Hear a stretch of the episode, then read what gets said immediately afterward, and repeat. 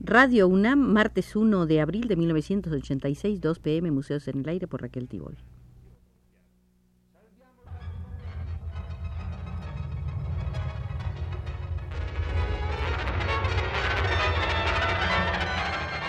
Museos en el Aire.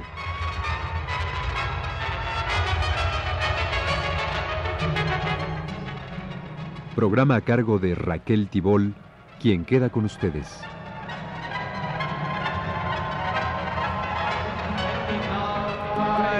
Wenn die Neugier nicht wär, müsste ich nicht mehr wandern.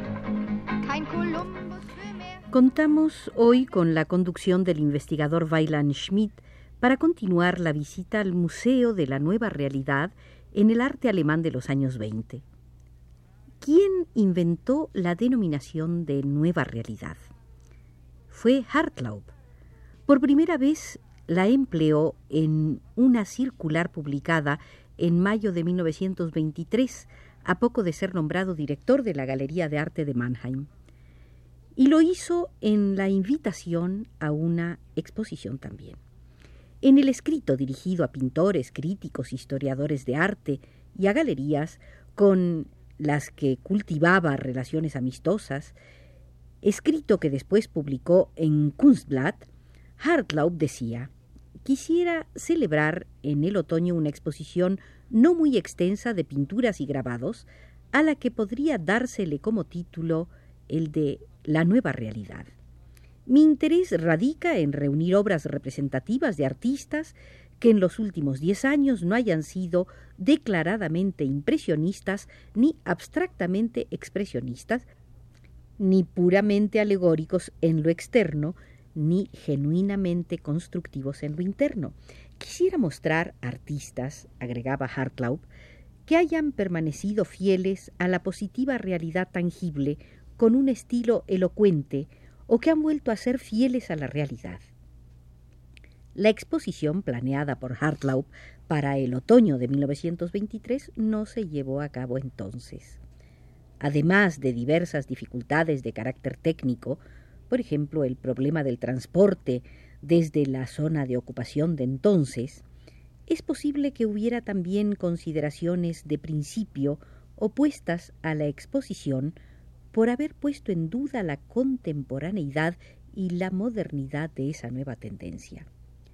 Dos años más tarde, del 14 de junio al 13 de septiembre de 1925, pudo celebrarse esa exposición, si bien no fue una manifestación artística europea, como se había pensado al principio, sino que quedó limitada a Alemania, bajo el tema de nueva realidad, la pintura alemana desde el expresionismo.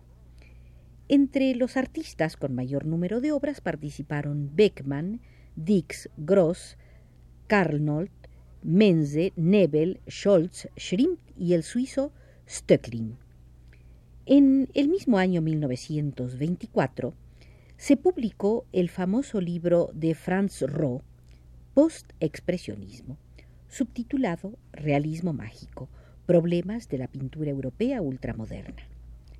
Ambas designaciones, nueva realidad y realismo mágico, significaron entonces una misma cosa, si bien intentaban realzar como fundamental calidades diferentes. Ambas se referían a una forma de representación ligada a la composición, pero en verdad nuevamente realista, surgida después de superar el arte expresionista.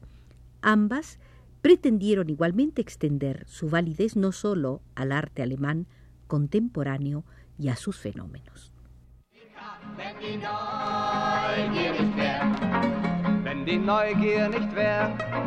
Müsste ich nicht mehr wandern. Kein Kolumbus mehr. El nombre de Nueva Realidad se impuso como denominación de todo un movimiento. Ese nombre fue considerado como el más general, el más amplio y también el más pegadizo.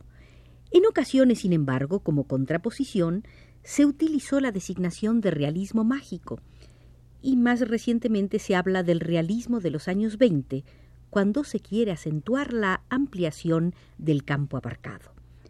Desde un principio estuvo claro que el nuevo realismo presentaba distintas tendencias. Ya en 1922, en su contestación a la encuesta llevada a cabo en Kunstblatt, diferenció Hartlaub dos alas del movimiento, la izquierda y la derecha. En el ala derecha quedaban situados quienes demostraban tendencias clasicistas, de Picasso a Nebel. En el ala izquierda, los veristas, con Beckmann, Gross, Dix, Scholz.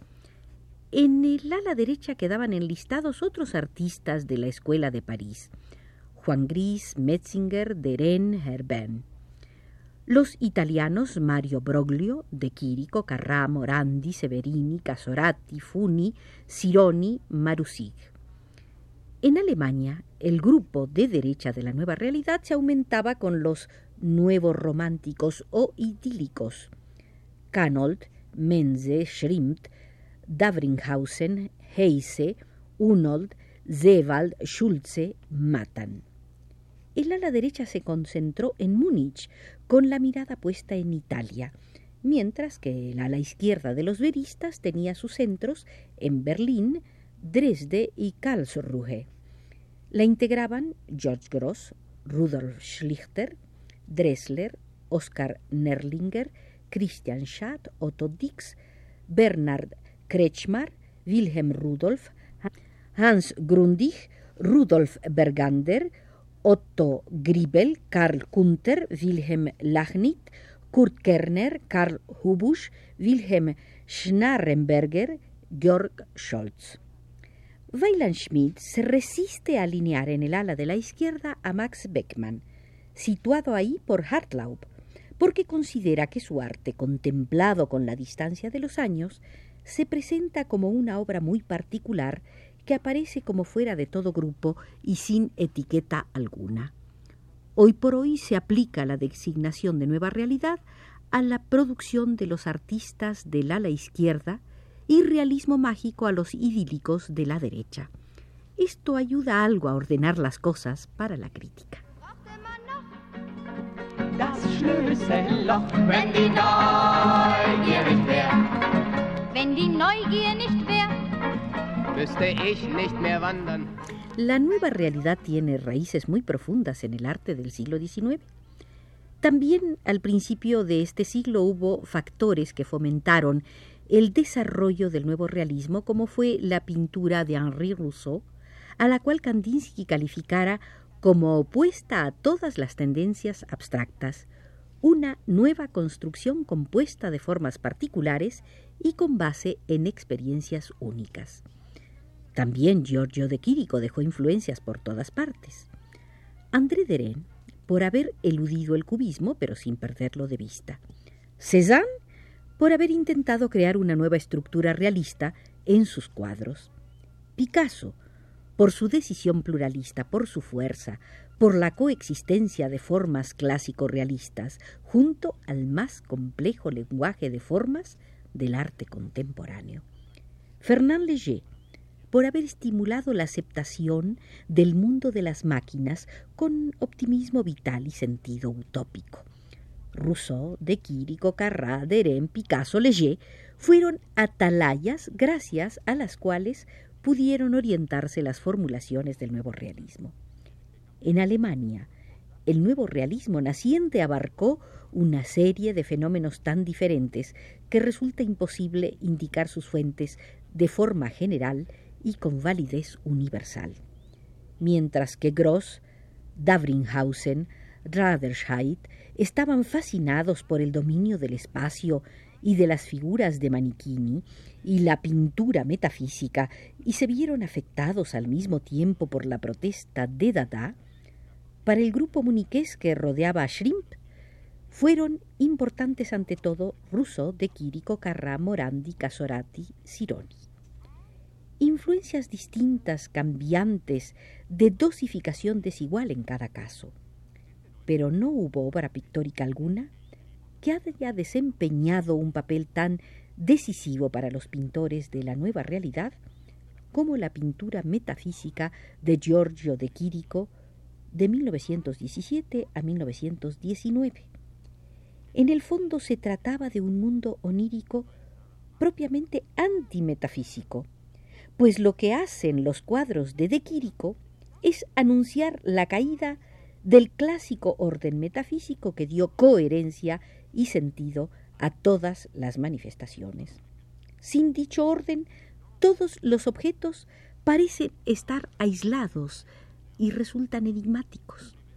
De Quirico los mostraba en perspectivas irritantes, como en un museo. El ser humano se ve confrontado con un mundo de artefactos que se han convertido en extraños para él y entre los que no se encuentra a gusto.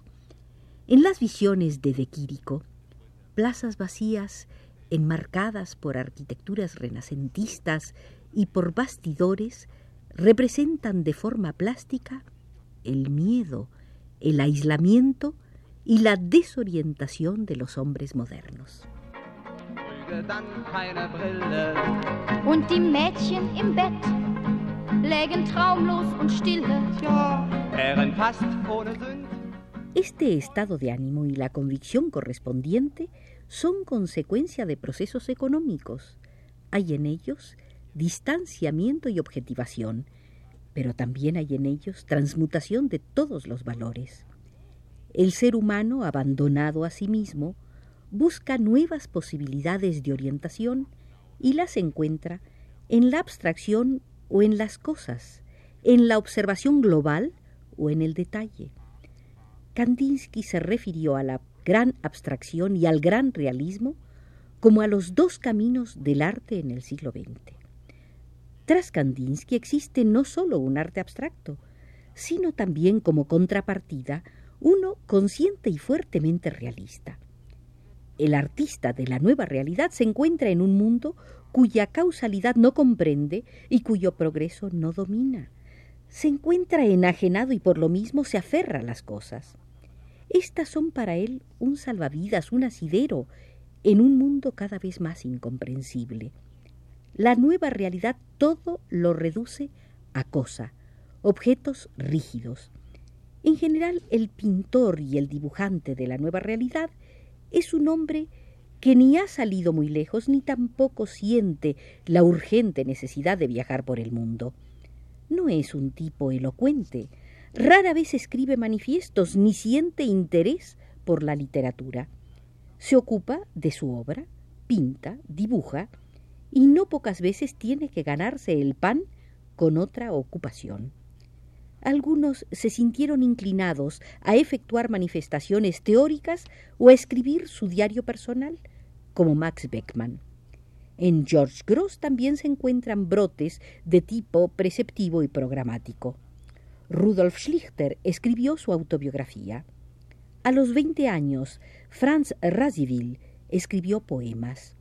El resto son cartas, opiniones espontáneas en contestación a encuestas, en su mayoría en una forma directa, no como parte de un cuerpo de reflexiones.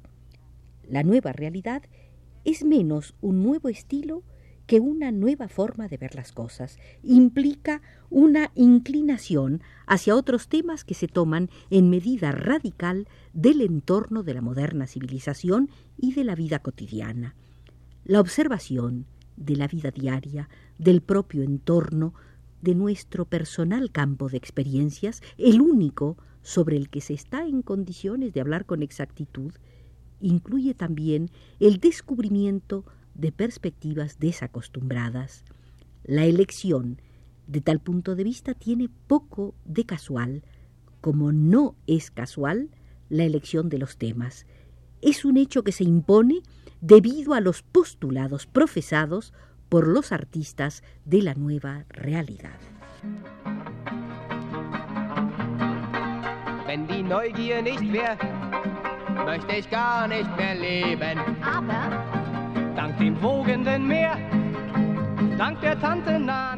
Para adentrarnos en esos postulados tendremos que regresar el próximo martes al Museo del Arte Alemán en los años 20. Agradecemos al investigador Weiland Schmidt sus oportunas orientaciones y al técnico Arturo Garro su vigilancia desde controles.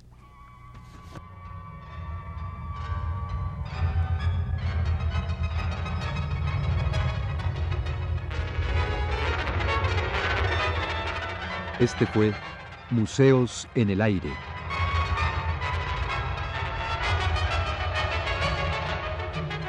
El programa de Raquel Tibol que se transmite todos los martes a las 14 horas.